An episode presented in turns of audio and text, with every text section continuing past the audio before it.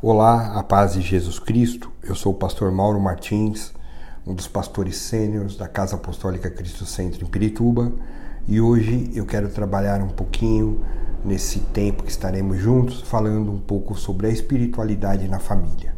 Eu quero ler com você uh, o texto que se encontra no livro de Josué, capítulo 24, versículo 15, que diz o seguinte: se, porém, não lhes agrada servir ao Senhor, escolham hoje a quem irão servir: se aos deuses que os seus antepassados serviram além do Eufrates, ou aos deuses dos amorreus, em cuja terra vocês estão vivendo. Mas eu e a minha família serviremos ao Senhor. Quero te dizer que a gente deve aplicar um posicionamento no que diz respeito à espiritualidade da família. Ah, apenas ir à igreja, participar das atividades, não vão fazer que a nossa família seja espiritual. A espiritualidade não é simplesmente ir, mas sim o praticar, o desenvolver. Eu diria que toda pessoa que foi salva por Jesus Cristo, ela se torna cada vez mais um ser espiritual. E a espiritualidade ela, ela tem que vir crescendo no que diz respeito à nossa santidade também. Ou seja, a Bíblia fala lá em Gálatas, capítulo 6, versículo 1, que nós, vós que sois espirituais, ou seja, vós que vocês que têm o espírito transformado. Então, o espiritual é alguém que tem o espírito transformado pela presença de Jesus Cristo, e à medida que nós somos transformados por Jesus, nós começamos a viver uma nova vida.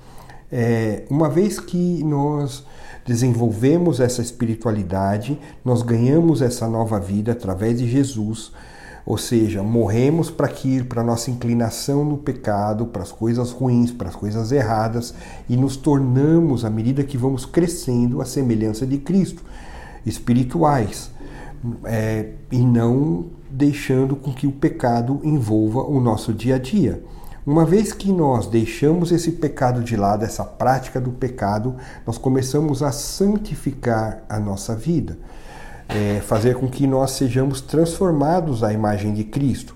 Nós precisamos viver com Ele, tendo essa nova natureza, não pecaminosa, mas uma natureza santa, uma natureza limpa. Então nós precisamos abandonar essa velha natureza e ir à igreja, orar, ler a Bíblia, jejuar.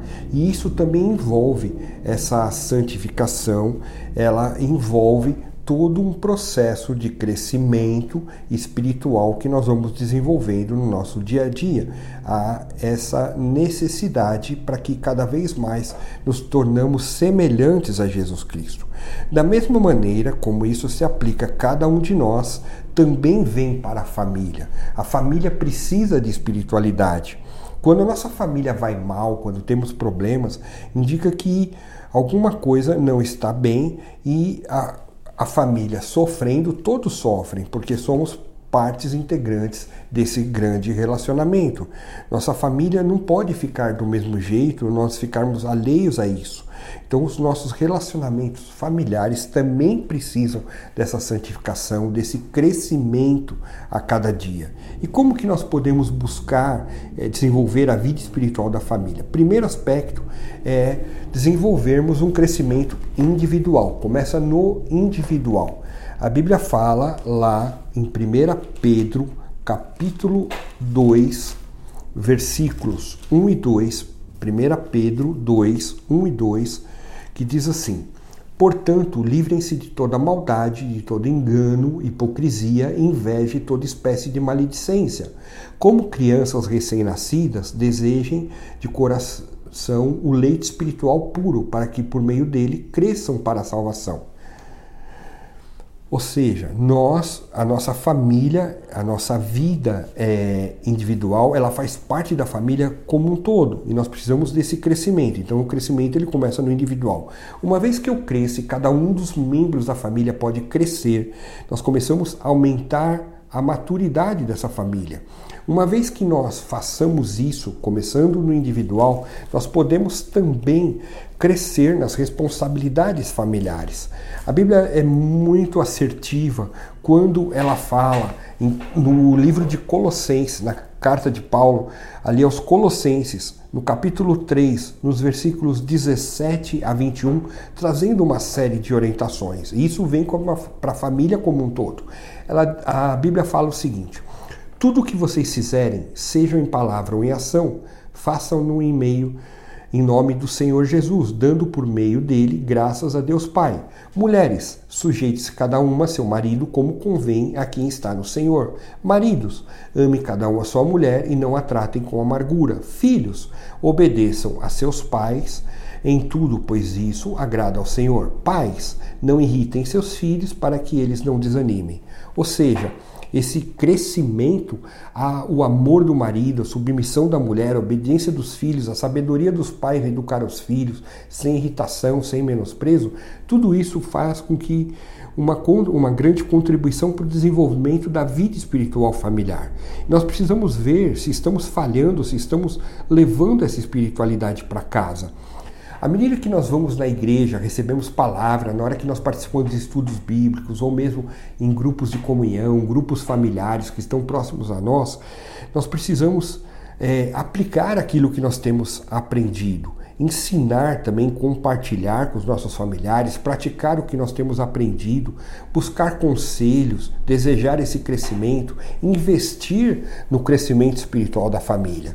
Isso vai fazer com que nós participemos muitas vezes de encontro de casais, palestras, estudos. É, tempo para jovens, tempo para adolescentes, tudo, ou lermos e, e tanto seja meios digitais ou meios físicos, é, literatura a respeito desse crescimento da família. Quando acontece esse crescimento de uma forma é, saudável, na hora que a gente vê com que a espiritualidade veio na família, a família começa a se desenvolver algumas áreas muito importantes, como o perdão, que é importantíssimo, e o perdão não é uma escolha, mas uma ordem do Senhor que traz bênção e paz para nós.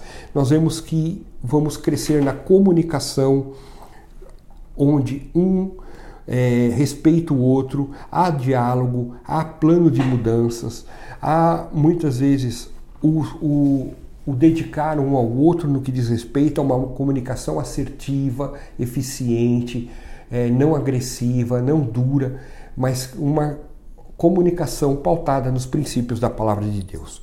Outro aspecto, a família ela cresce nessa espiritualidade quando a gente tem no coração o serviço. Porque em muitas famílias é, os membros têm dificuldade de ajudar um ao outro, esperando que os outros façam algo para nós. Na hora que eu tenho uma predisposição de ajudar, de é, trabalhar na vida, facilitando a vida do meu pai, da minha mãe, da minha esposa, dos meus filhos, a gente pode fazer com que haja um crescimento. E isso vem em desenvolvimento um para com o outro. Isso também é espiritualidade, porque estamos servindo uns aos outros.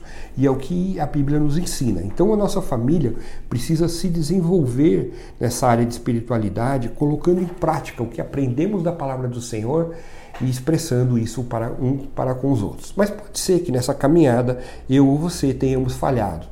E é isso que eu quero orar agora e pedir a bênção de Deus. Oremos.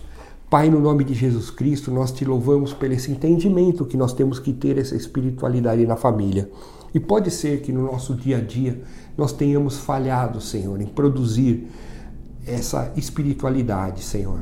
E nós pedimos perdão através de Jesus naquilo que temos falhado e pedimos a capacitação do Espírito Santo para nos orientar, para que sejamos melhores maridos, melhores pais, melhores filhos, Senhor, e que tudo que seja feito seja para honra e glória do teu nome, Senhor. Nós te louvamos em Jesus Cristo. Amém. Que Deus te abençoe.